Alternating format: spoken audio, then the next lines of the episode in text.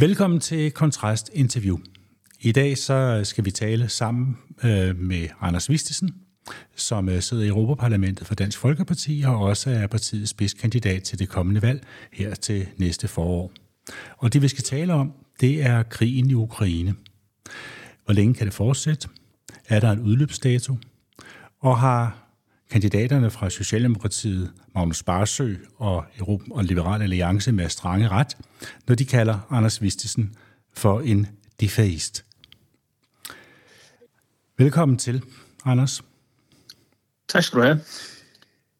Du øh, skrev i Berlingske Tidene for et stykke tid siden, og lad mig citere dig, at man ikke behøver at være en højt betalt medieekspert for at vide, at støtten til Ukraine – i hvert fald på det nuværende niveau, hvor den udgør selve fundamentet for den fortsatte forsvarskamp, har en udløbsdato. Har støtten til Ukraine også en udløbsdato for dig? Ja, jeg tror ikke Danmark øh, eller Dansk Folkeparti bliver det første øh, sted, øh, man trækker støtten. Men det vi jo kan se, det er, at 9 ud af 10 af de kroner, der går til militær hjælp i Ukraine, de kommer fra USA. Og øh, selv hvis Europa havde et politisk ønske om at, at, at fortsætte den hjælp, den der amerikanerne ikke vil det længere, så har man hverken øh, produktionskapaciteten eller øh, formodentlig det økonomiske rådrum til at, øh, til at overtage den forpligtelse på den militære støtte, som jo er det, ukrainerne sådan i, i kernen har allermest brug for.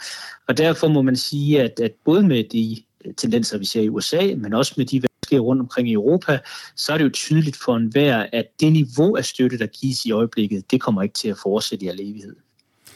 Så det, du fortæller mig, det er, at det er sådan en analyse, du har lavet af, hvordan amerikanerne vil reagere frem for det er udtryk for din egen holdning, når du siger, at der er en udløbsdato.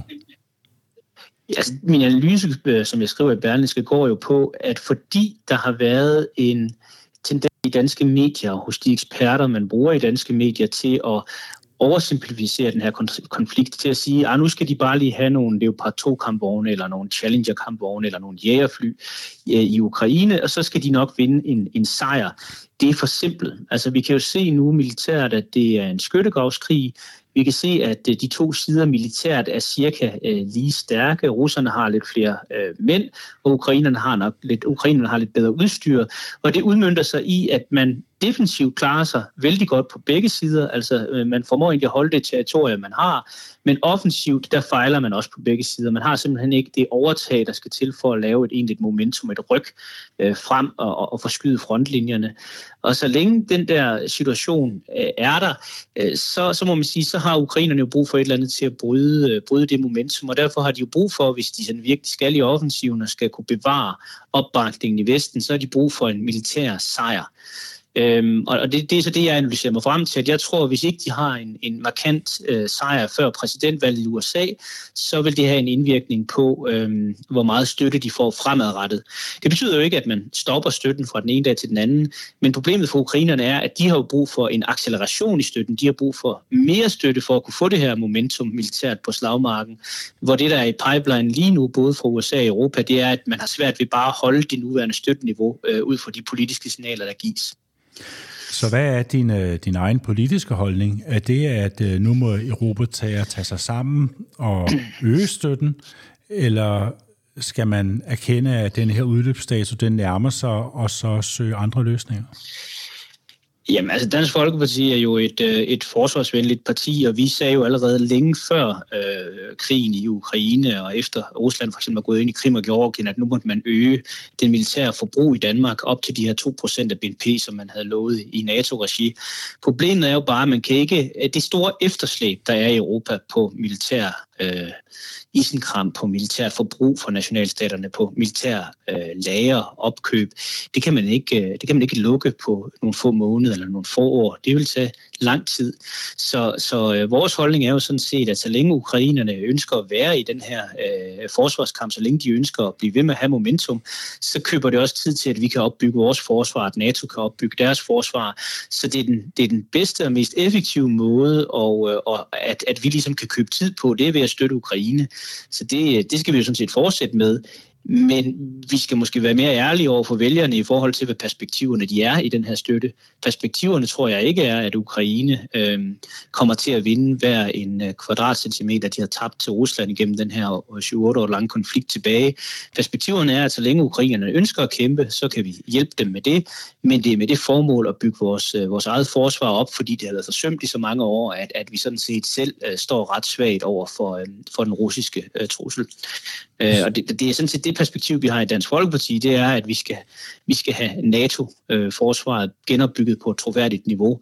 Øh, og der, øh, der er vi jo så, så øh, hvad kan man sige, altså belejligt, at, øh, at, at ved at hjælpe ukrainerne, så kører vi også os selv tid til at for eksempel at genopbygge vores flådekapacitet i Østersøen, mm. genopbygge vores muligheder for at, at skyde ting ned, sådan luftforsvar og andre ting, som, som vi jo Danmark helt har forsømt siden den kolde krig. Så så hvis jeg spørger dig, hvad Anders Vistesen selv mener, så er du ikke overbevist om, at øh, ukrainerne kan vinde den krig og få deres territorie tilbage? Nej, det kommer an på, hvordan man definerer sejr, men, men jeg synes, det ser meget svært ud for ukrainerne at for eksempel genvinde hele Krim og hele det territorium, man har tabt mod øst.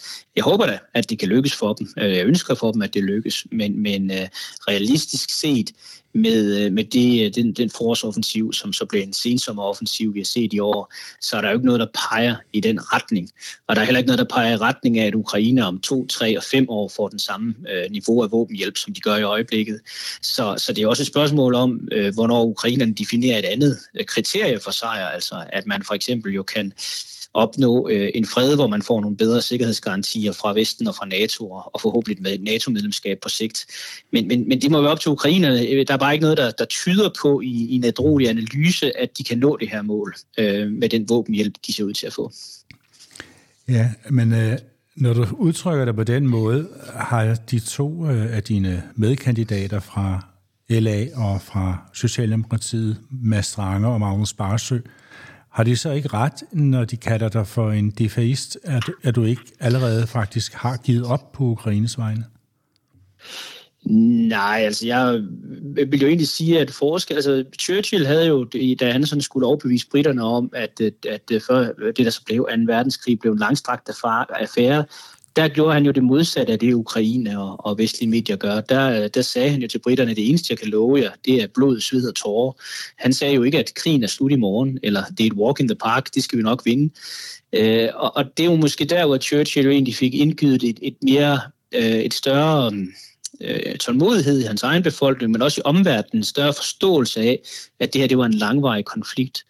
Jeg tror, det der er udfordringen her, det som Socialdemokratiet og Liberale Alliance også bliver ved med, det er, at politisk bliver man ved med at sige én ting, nemlig at Ukraine skal vinde den her krig, øh, koste hvad det vil, og det øh, kommer de til øh, når virkeligheden på jorden lige nu er, at det vil være et meget, meget, meget langt og sejt træk, som det ikke ser ud, som om de vestlige lande øh, kommer til at, øh, at bakke op i, i den tidshorisont, der skal til. Og, og det er jo måske bare den der realisme, der er vigtig at have, fordi ellers så træffer man jo beslutninger på et forkert øh, grundlag øh, i nationalstaterne.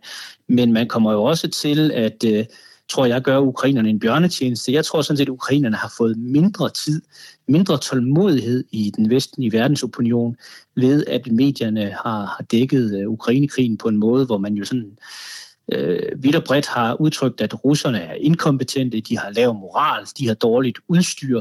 Ukrainerne, de har høj moral, de har godt vestligt udstyr, og, og de øh, kæmper forbilledeligt. Ved at man ligesom har tegnet det billede op, så har man også givet en forvrænget virkelighedsopfattelse, både til de beslutningstagere, der skal, der skal, øh, der skal øh, søge demokratisk opbakning. Sådan er det jo i Vesten til at blive ved med at give pengene, øh, men jo også i de befolkninger, som, øh, som føler, de mærker konsekvenserne i form af en høj inflation, eller lavere levestandard, eller man føler sig presset. Og så tror jeg, der er et overset element, øh, som, som er lidt underbelyst i den her debat, og det er jo hele det her med, at man så har lagt ukrainsk EU-medlemskab oven i pakken, og det er jo med til at give nogle enorme spændinger i, øh, i EU. Øh, altså EU-kommissionens, eller EU-ministerrådet øh, har jo selv regnet frem, at øh, det vil koste cirka 1.400 milliarder kroner i en EU-budgetperiode, hvis Ukraine bliver EU-medlem. Det vil koste sådan cirka 20 procent af landbrugsstøtten i alle de eksisterende EU-lande, hvis Ukraine blev medlem. Det vil koste den, det, man kalder strukturfondsstøtten i 10 af de østeuropæiske lande, hvis Ukraine blev EU-medlem. Og allerede nu ser vi jo polske lastbilchauffører, der blokerer vejene til Ukraine, fordi de ikke vil have det, de kalder løndumping, billige konkurrence fra ukrainske vognmænd. Vi ser, at mange steder i Østeuropa, der blokerer man for, for landbrugsimport fra Ukraine for at holde, holde hånden under egne landmænd. Altså det her med, at man har lagt EU-medlemskabet oveni, det giver jo en enorm kim til konflikt internt i EU om det vigtige, nemlig den militære støtte til Ukraine, øh, fordi det nu kommer til at handle om, hvad har det af konsekvenser, og de vil jo være store, hvis et stort land som Ukraine kommer ind. Øh, det er jo alt lige fra de her økonomiske aspekter, som jeg lige har nævnt, men jo også sådan noget som minoritetsrettigheder, altså der bor jo for eksempel øh, ungarske øh, og andre øh, EU-borgere eller EU-lande minoriteter i Ukraine, og, og der har man jo også nogle, øh, nogle, øh, nogle konflikter. Så ved at man ligesom prøver at gabe over for meget ved at love både NATO-medlemskab og EU-medlemskab og alt muligt andet, når det jo egentlig skulle handle om at vinde en krig, så, øh, så får man jo også udkrystalliseret nogle konflikter, som slet ikke var nødvendige at tage på nuværende tidspunkt, men som koster på opbakningen til Ukraine og tærer på den uh, goodwill, de har i, uh, i EU-landene. Når vi, øh, når vi ser ud i Europa i dag, så øh, har der lige været valg i Holland, og Gert Wilders øh, står nu til at skulle danne regering. Og Gert Wilders, han øh, er jo kendt som at være nationalkonservativ og kritisk over for migration, kritisk over for EU, men altså også kritisk over for fortsat øh, militær støtte til øh, Ukraine. Øh, normalt så vil jeg jo mene, at øh, DF og Anders Vistesen i og sig så på, på Wilders som en, ja, en mand, man kunne samarbejde med, en mand, som man deler en del synspunkter med. I forhold til Ukraine og Wilders, øh, hvordan skiller I jer så ad? Jamen det her, det tror jeg jo egentlig er et udtryk for, at det, som man tit overser i EU-sammenhæng, nemlig at udenrigspolitik er defineret ud fra ens nationale øh, opfattelse, ens nationale narrativ. Det er jo ikke nyt, at hollænderne er ret skeptiske over for Ukraine. De havde jo også en, en folkeafstemning om, øh, om den her såkaldte associeringsaftale med Ukraine, som de sådan set stemte ned i Holland. Så det er jo ikke kun vildt i Holland, der ikke, der ikke øh, er så begejstret for den her våbenstøtte. Det, det er jo et relativt populært synspunkt øh, i det land. Man kan sige det samme, kan man sige, det socialdemokratisk ledede Slovakiet, de har også lige valgt en, øh, en socialdemokratisk premierminister, der er blevet valgt på den præmis, at uh, våbenhjælpen skulle stoppe. Uh, det liberalt styrede Frankrig med Macron i spidsen, de vil sælge uh, hangarskibe til Putin selv efter han var gået ind på Krimhalvøen. Så det her med synet på Ukraine, det afhænger jo af, hvor man er henne som nationalstat. Og der er ikke nogen tvivl om, at Norden, øh, Skandinavien, øh, Baltikum, Polen, de ligger på den, øh, den russisk kritiske fløj, de ligger på den mest pro-NATO-fløj, man kan finde i EU-sammenhæng, men i en række andre lande, der er støtten til Ukraine jo ikke nær så entydig, som man får indtrykket af, hvis man ser en dansk tv-avis altså øh, Bulgarien, øh, Rumænien, øh, Ungarn, øh, øh Slovakiet osv., øh, der er der jo et helt andet narrativ, hvor man ikke har den samme øh, frygt for, for Ruslands imperiske øh, tendenser. Og så er der det sådan gamle kontinentale Europa, altså øh, repræsenteret af Frankrig og, og andre lande. Øh, jamen, de ser heller ikke Rusland øh, historisk som en... Øh, som en, øh, en trussel. Og derfor så har de bare et andet perspektiv, og det er jo sådan set uanset, om man finder en socialdemokrat eller en nationalkonservativ eller en liberal fra de lande. Og det er også derfor, at ideen om fælles EU-udenrigspolitik altid strander på, at man ikke har øh, det samme udenrigspolitiske øh, udsyn øh, i Danmark, som man har i, i, i Kroatien eller Frankrig. Jamen det, altså det er jo ikke, fordi jeg er uenig med din analyse, den vil jeg ikke modsige, men øh, i, udover at analysere, kan du ikke også fortælle mig, hvad mener Anders Vistisen så om det, som uh, Gert Wilders han siger om Ukraine? Jeg synes ikke, det er rigtigt at stoppe våbenhjælpen. Altså, som jeg, som jeg sagde før i vores interview, så, øh, så synes jeg jo, at så længe at vi med våbenhjælp kan, øh, kan købe os tid og kan hjælpe ukrainerne øh, militært, øh, så giver det mening ud fra en dansk egeninteresse, fordi vi er øh, truet øh, af øh, sådan russisk aggression i Østersøen. Vi er et, øh, et, et ret tæt øh, naboland, og derfor så giver det mening også ud fra dansk perspektiv og, og støtte Ukraine. Så jeg synes egentlig ikke, at, at Wilders har fat i, øh, i den rigtige ende øh, i forhold til det her. Men, men øh, min analyse bygger jo også på, at jeg sådan ser ud i Europa og ser, at det, det er en tendens, man kan se fra mange politiske kanter. Øh, både socialdemokrater og liberale, som dem, der skrev indlægget mod mig i Berlinske, har jo kollegaer, der, der mener nøjagtigt det samme som Wilders, nemlig at, øh, at det her det er for dyrt, og, og det ønsker man ikke at blive ved med. Og det er jo også derfor, at mit opråb jo primært handler om at sige, vi er nødt til at sikre Ukraine så meget våbenhjælp nu, at de kan få momentum i løbet af de næste år. Altså det der med at blive ved med at tro på, at, at man, øh, man sådan kan give, give too little too late, øh, det er jo vejen ind i et ukrainsk nederlag. Altså når det tager en, en 6-8 måneder at beslutte at sende kampfly, og så en 6-8 måneder mere før de første kampfly de kommer, så hjælper de jo ikke på slagmarken når man bruger 4-5 måneder om at beslutte at donere nye øh, kampvogne fra USA, Storbritannien, Frankrig og, øh, og, øh, og Tyskland, så, øh, så hjælper de jo ikke på slagmarken i den offensiv, der skulle have, have hjulpet her i sommer. Og det er jo lidt det samme billede, vi ser ind i nu. Det er, at ukrainerne får ikke den øh, overhånd, de skal have for at kunne få en offensiv sejr. Øh, og, og det er jo det, der eroderer øh, hvad skal man sige, opbakningen til Ukraine på den lange bane, at, at man har den her stillstand i konflikten. Øh, så, så det er jo egentlig et, et forsøg på et opråb til, øh, til dem, der, der har den her lidt overoptimistiske tilgang til, at, øh, at øh, vi har altid verden til, at Ukraine de kan få en sejr. Nej, der er et vindue, og det vindue lukker på et tidspunkt, og derfor så skal Ukraine have midlerne nu. De skal ikke have dem om, om to, øh, to år eller, eller 15 måneder. Kan vi være enige om, at hvis, øh, hvis det vindue den lukker, og øh, den stillestand, som der nu er på slagmarken, at den så resulterer i en form for våbenhviler og det, som du kalder for arbitrære stillinger, at øh, så er det øh, Rusland, der har vundet, og Ukraine, og dermed så også øh, de vestlige demokratier, som har tabt.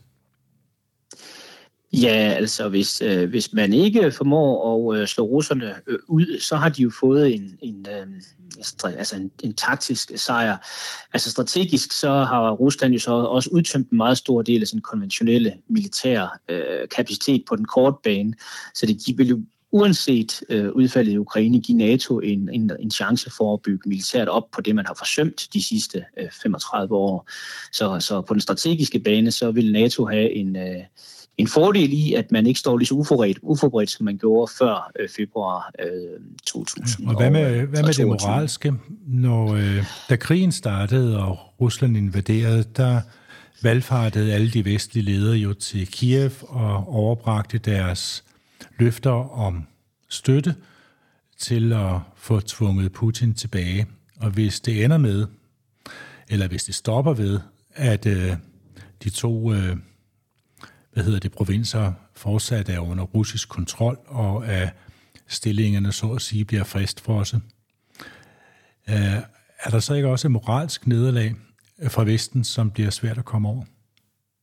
Jo, jo, det er da et syndefald. Altså, det er det da øh, på alle mulige ledere kanter. Altså, det øh, øh, man kan sige, at fejlen går nok helt tilbage til, øh, til øh, Churchills øh, intentioner om, at man skulle ikke være stoppet i Nazi-Tyskland, man skulle være fortsat mod Moskva, øh, hvis man skulle have gjort op med totalitarismen i, øh, i det 20. århundrede. Det gjorde man jo så ikke, og man kan sige, hvor, øh, hvor russerne jo så øh, efter murens fald og, og den måde øh, kommunismen øh, brød sammen på, øh, øh, har, har, har haft den her mindre værd, så vil det da være et enormt selvtillidsboost for, øh, for, for russerne, hvis, hvis de lykkes med det forhavende her øh, på sådan en, en national fortælling. Øh, uanset at, at det så har været en uproportionalt dyr øh, sejr, de har fået i Ukraine, øh, hvis de ender med at, at få nogle territorier. Øh, hvis man skal drage noget som helst positivt ud af det, og jeg er sådan set enig med dig i, at, at det, det på alle måder vil være moralsk øh, problematisk og uforsvarligt øh, fra, fra vestens side, så har de jo så også udstillet for det første, at, at NATO er nødt til at have et højere beredskab, og det tror jeg ikke var kommet, hvis ikke man havde fået det her wake-up call. Altså os, der advokeret for, at man skulle tage NATO-forpligtelserne mere alvorligt, bare for fem år siden, vi blev latterliggjort, blandt andet af Socialdemokratiet, hvor vi sådan blev kaldt trilliarder, når man talte om de her 2% øh, forsvarsbudget. Nu har vi det mindste fået noget handling igennem på, på NATO-siden, som er mere forberedt. Øh, det er jo den, øh, det er jo den positive del af fortællingen. Den anden øh, del, det er jo, at Rusland strukturelt set øh, har nogle, nogle udfordringer, som gør, at de får svært ved at være en konventionel trussel på den lange bane. Altså man har nogle demografiske udfordringer i Rusland, som er et abnorme. Altså man føder som næsten ingen børn. Så man, man, man, man er sådan en stormagt på lærefødder i, i, i forhold til sådan et, et mere langsigtet perspektiv. Øh, og, og den anden ting, det er jo deres økonomi, som, øh, som er ret elendig. Altså den russiske økonomi er på, på højde med den italienske i forhold til, hvor meget den kan formå at, at producere. Og det gør jo så, at hvis Europa tog deres forsvar alvorligt, så vil Rusland ikke være en stor konventionel trussel mod, øh, mod, øh, mod EU eller de europæiske lande. Altså Tyskland alene, hvis de brugte 2% af deres bruttonationalprodukt på, på, på konventionelt forsvar, ville skulle kunne matche det russiske. Øhm, så, så man kan sige, det er jo ikke fordi, at... Øh, altså der, øh, det, jeg er enig med dig i præmissen om, at det på den moralske bane er en forlitterklæring, men på den militære bane, øh, så må man så også sige, at russerne har fået udstillet, at deres kapacitet ikke er øh, så øh, frygtindgydende, som man måske troede i, i NATO, og det er jo noget, man kan håndtere fra europæisk side, hvis man ellers tager udfordringen alvorligt. Ja, men udsigterne for Ukraine, de siger, at øh, frem til amerikansk præsidentvalg i november 2024, der har de muligheden for at vinde krigen. Hvis ikke de kan vinde krigen inden da, så må de se i øjnene, at de har tabt. Ja, altså, jeg, jeg tror ikke, man behøver at have den endelige sejr, men man skal have en signifikant, altså man skal have et signifikant fremskridt, der gør, at man ligesom fornyer den her commitment fra resten af verden.